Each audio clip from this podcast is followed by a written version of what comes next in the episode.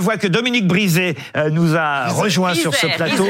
J'ai dit quoi J'ai dit quoi ah, Pas brisé, risé. qui nous les brisait. bah écoutez, en tout cas Dominique Risé nous a rejoint et on va passer tout de suite au trombinoscope. Et il y a une raison évidemment bien précise à sa présence sur notre plateau. Dominique Rizet, pardon d'avoir écorché euh, votre nom, mais je ne vois pas si souvent chez nous. Aucun problème, Laurent Bruquier.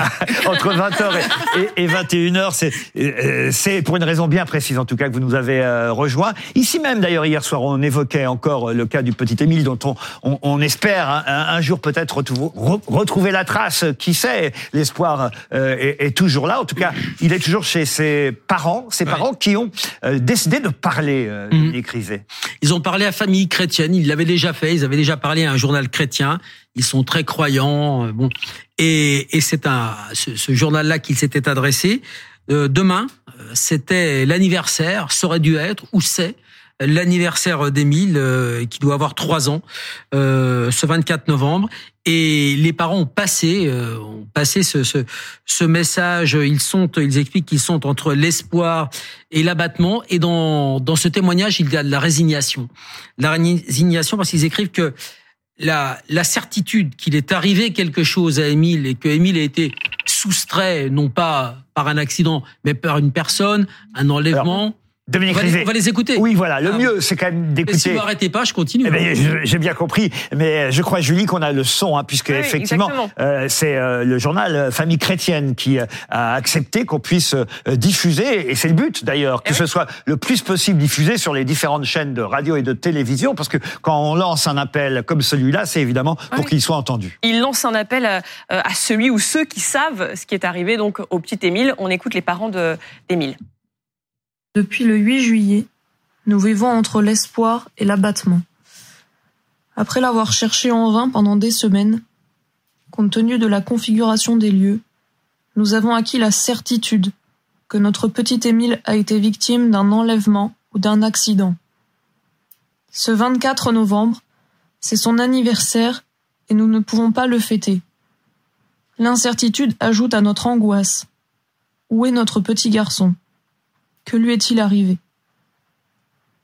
Nous voulons nous adresser aujourd'hui à celui ou ceux qui savent ce qui lui est arrivé.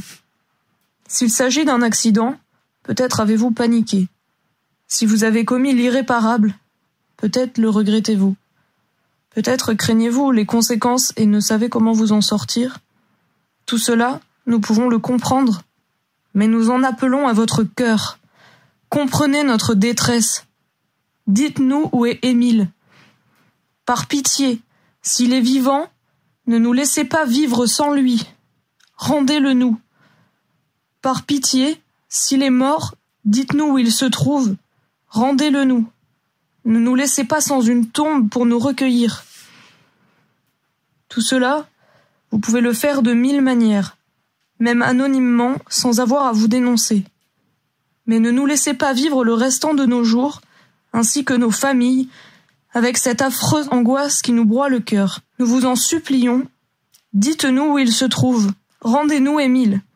C'est la voix de euh, Marie, la maman hein, du petit Émile euh, qu'on entend. Euh, sont des phrases fortes, des mots assez justes d'ailleurs, parce que c'est vrai, on comprend, et ça, tous ceux qui nous regardent l'imaginent bien, on comprend que le pire, c'est de ne pas savoir, savoir s'il est vivant ou s'il est mort. Et en même temps, Laurent, bien sûr, c'est le pire, mais en même temps, c'est écrit, c'est lu, c'est enregistré.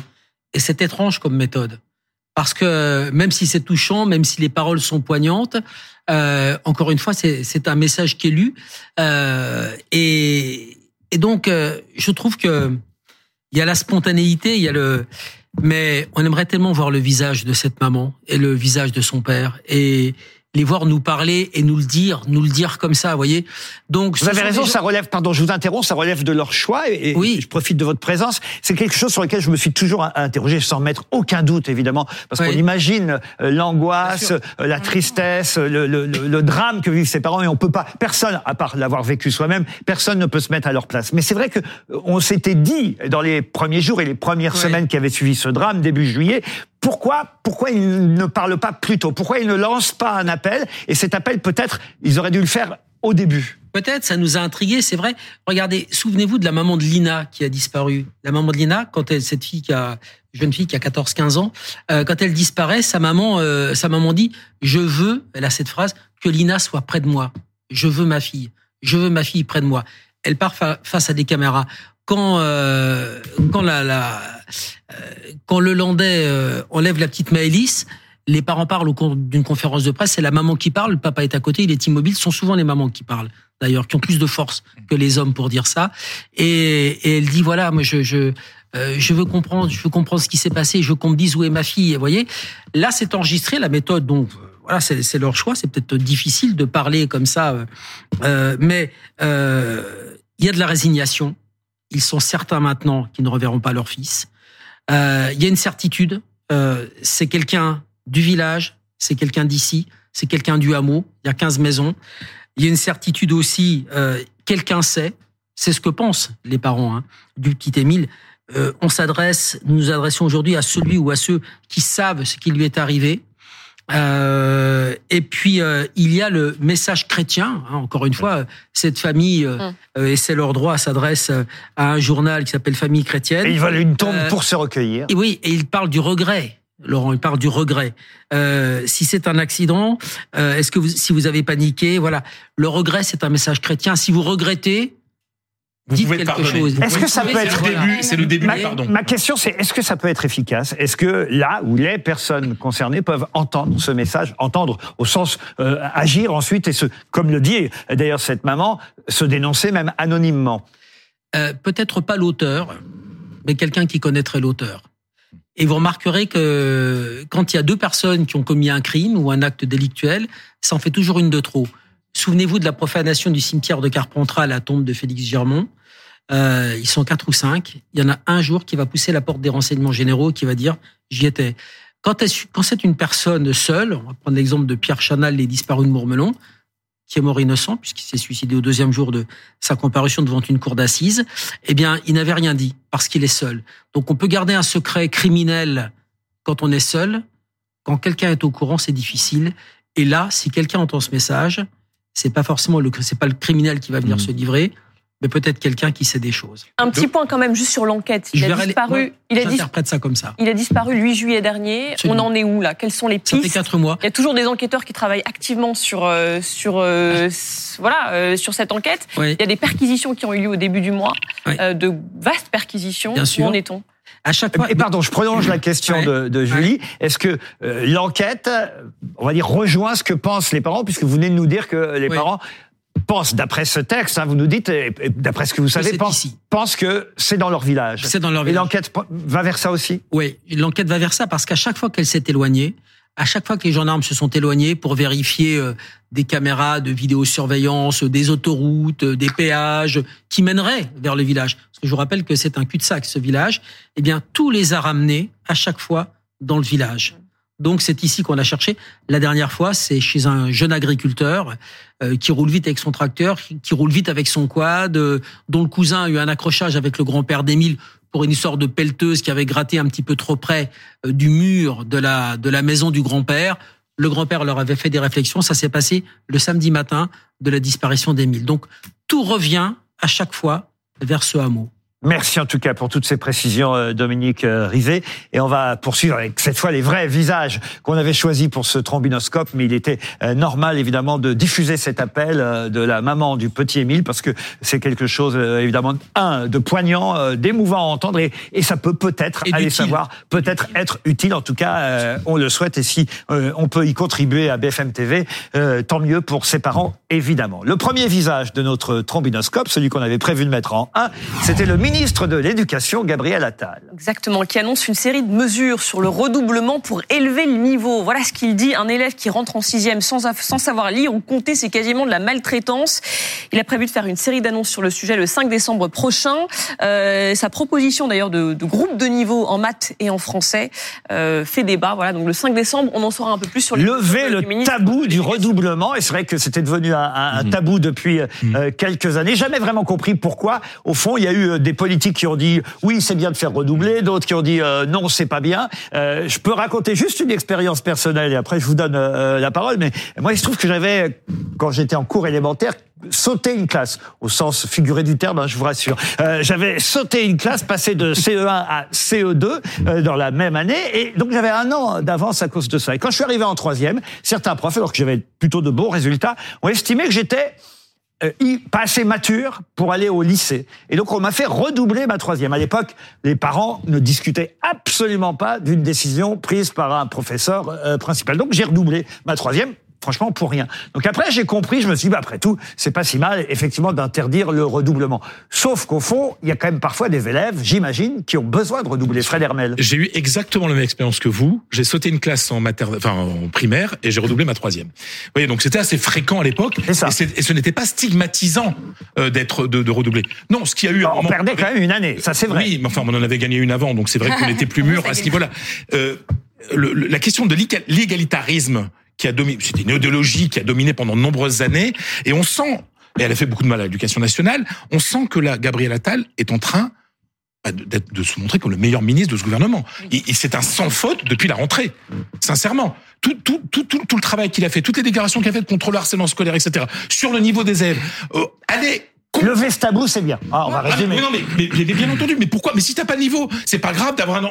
Je veux dire, tu, tu, es, tu, es, tu as toute une vie devant toi. C'est quand même Juliette bien. Briand, c'est Pablo. oui, je suis d'accord. Au moins, il y a de la mesure. Ça bah bouge. je suis d'accord. Alors moi, j'avais euh, sauté une classe, mais j'avais pas redoublé parce que les filles à cet âge-là, elles sont plus matures que Ah bah voilà. non, mais je voulais juste dire que euh, c'est très bien. Il faut, il faut évidemment faire redoubler les élèves quand ils, quand ils en ont besoin. La seule chose que je me dis là, c'est qu'apparemment, euh, et on l'a entendu euh, de Gabriel Attal lui-même, c'est que le niveau, il est vraiment désastreux. Euh, je veux dire, sur un plan très large. Il a dit, qu'est-ce qu'il avait dit? La moitié des élèves, je me rappelle plus ce qu'il avait dit exactement, ne savent pas lire et écrire, En, classe de quatrième. En quatrième. C'était un test, une évaluation qui avait été faite. On va pas redoubler tous les élèves de quatrième ou la moitié des élèves de quatrième. Il y a un moment, il y a une refonte à faire qui est plus euh, déjà dans la pédagogie et dans et dans l'enseignement. Pablo. Euh, Pablo. Alors, il s'avère, vous prenez tous des exemples personnels. Vous, vous, parlez de vous, mais il s'avère qu'il y a des gens qui ont fait des études. Désolé, je vais parler des, des sachants. Les chercheurs. Les chercheurs. C'est pas une part. Hein. Les fameux sachants, les chercheurs en fait, ils travaillent sur le sujet. Et alors là, ils sont absolument tous unanimes. Ça sert à rien. C'est pire que ça. Ça a des effets négatifs. C'est-à-dire notamment euh, sur l'estime de soi et ça n'améliore pas euh, les résultats. C'est sachant qui ont brisé l'éducation nationale depuis 40 ans. Non, bah, bah, non mais c'est les sachants qui ont écouté les ministres et qui ont détruit euh, ce qui était l'une des meilleures écoles du monde. Non, bah, je, vais te dire, je vais te dire ce que, ce que disent les sachants. C'est-à-dire que pour réformer les écoles, il faut moins d'élèves par classe, plus de profs et mieux formés. Bah, il, non, ah,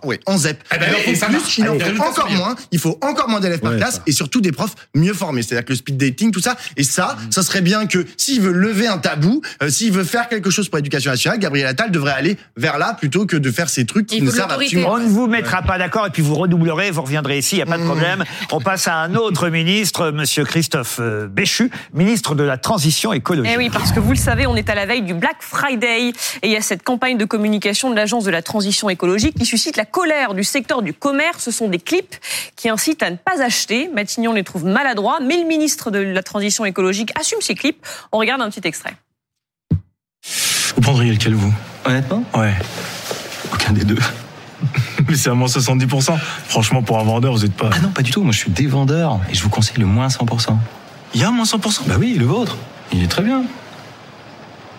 Je peux Hésitez pas, hein. si vous avez besoin que je vous déconseille d'autres achats, ça soulagera les ressources de la planète. Eh, et vos placards hein Parce que les dévendeurs n'existent pas, posons-nous les bonnes questions avant d'acheter. Rendez-vous sur épargnonsnosressources.gouv.fr.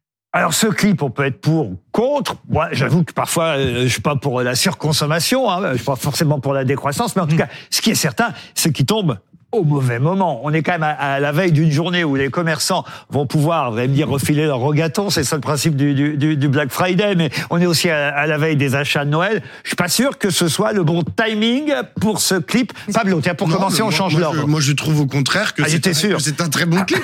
je veux dire, euh, ce, ce, clip invite à se poser la question. C'est d'ailleurs ce qu'a répété Christophe Béchu euh, dans une interview euh, aujourd'hui. Il dit, il faut juste se poser la question, est-ce que tous nos achats sont nécessaires, y compris lorsqu'il s'agit de de, de, cadeaux à faire aux autres ou à soi-même. Mais c'est le rôle de l'État en fait de diriger. D'éduquer les gens, mais on n'est pas des enfants. Pas, pas que d'éduquer les gens, pas d'éduquer les gens, de poser. Mais il y a pas, il y a pas, il y a pas d'infantilisation. Il y a juste, il vous dit, posez-vous la question. Mais il n'a pas à le faire. Il n'a pas à le bien sûr que si.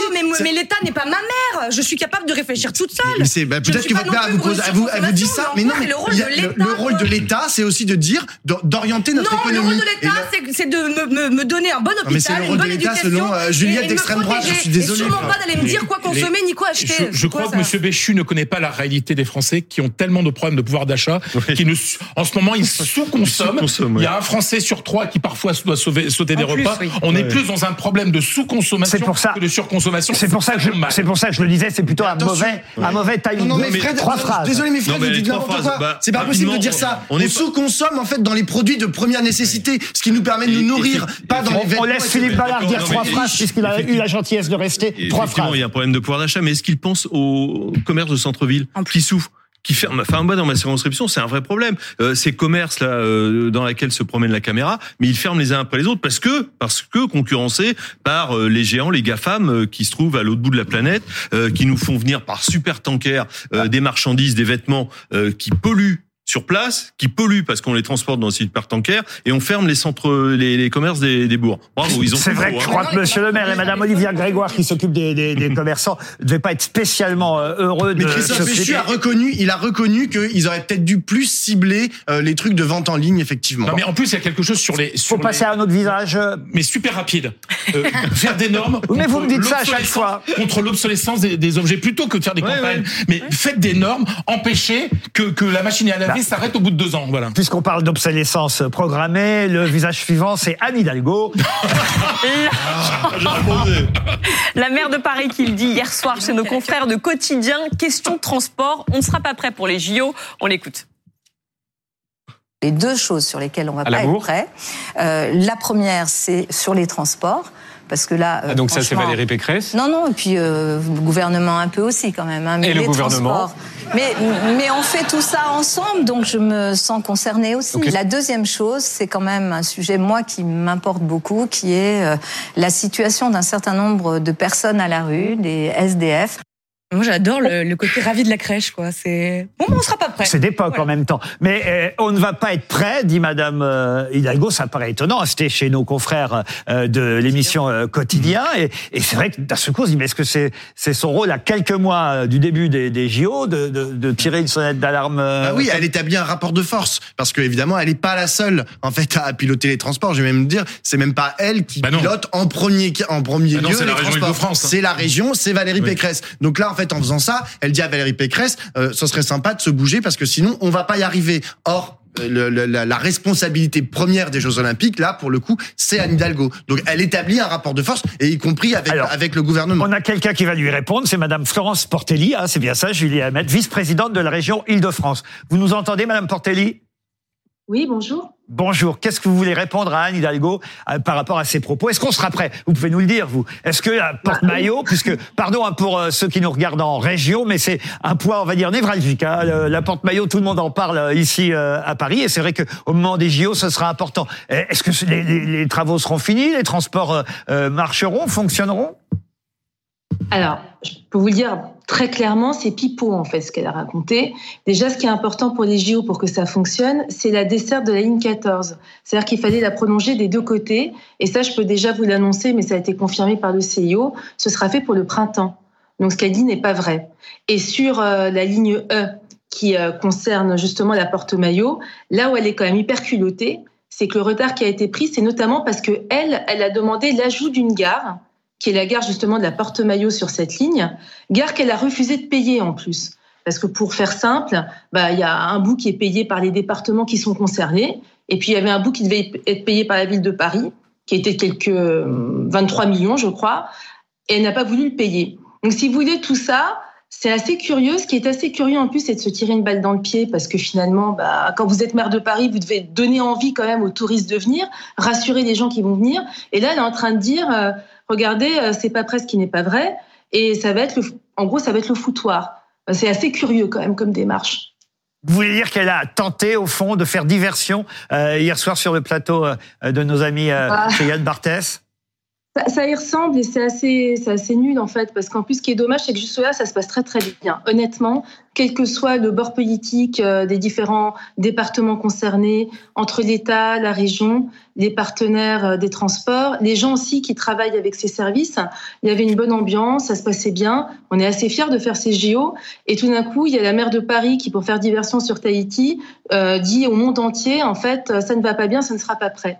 C'est oui, vous avez raison de dire ça. Parfois, quand même, les politiques arrivent à s'entendre. Euh, et j'ai même été surpris. Je le dis parce que moi, c'est mon côté bisounours. J'aime bien quand les politiques euh, qui ne sont pas du même bord arrivent à être euh, d'accord. Alors, c'est peut-être aussi mon côté macroniste, euh, vous allez dire, parce que c'est le côté en même temps. Mais je sais pas si vous avez vu, il y a Émeric Caron, il y a pas si longtemps, là, il y a à peine une heure, Émeric Caron qui a tweeté excellente nouvelle pour les familles qui dorment dans la rue à Paris. Je viens de discuter avec Valérie Pécresse, présidente de la région Île-de-France, que j'avais alerté sur la nécessité d'ouvrir euh, à hébergement d'urgence le lycée Suzanne Valadon. Elle vient de m'annoncer qu'elle acceptait et, euh, et, il la remercie pour cette décision. Et je trouve que voilà, quand on a quelqu'un comme Émeric Caron d'un côté et Mme Pécresse de l'autre qui arrive à s'entendre, on se dit que Mme Hidalgo devrait aussi pouvoir y arriver avec vous. après l'alerte de Anne Hidalgo, hier, elle a parlé des SDF, hein, hier dans, la, dans sa prise de bah, parole. vous pourrez éviter voilà, ils sont tous vous pourrez téléphoner après, vous direz que vous vous l'avez signalé. Et, et LR ensemble. Merci en tout cas Pablo. On va remercier euh, évidemment euh, nos invités. Euh, ah ben il y en a un qui est parti déjà. Je suis en train de, de me rendre de me rendre compte. Mais monsieur, vous êtes tout seul Pablo de votre côté. Mais monsieur Ballard, merci d'être resté.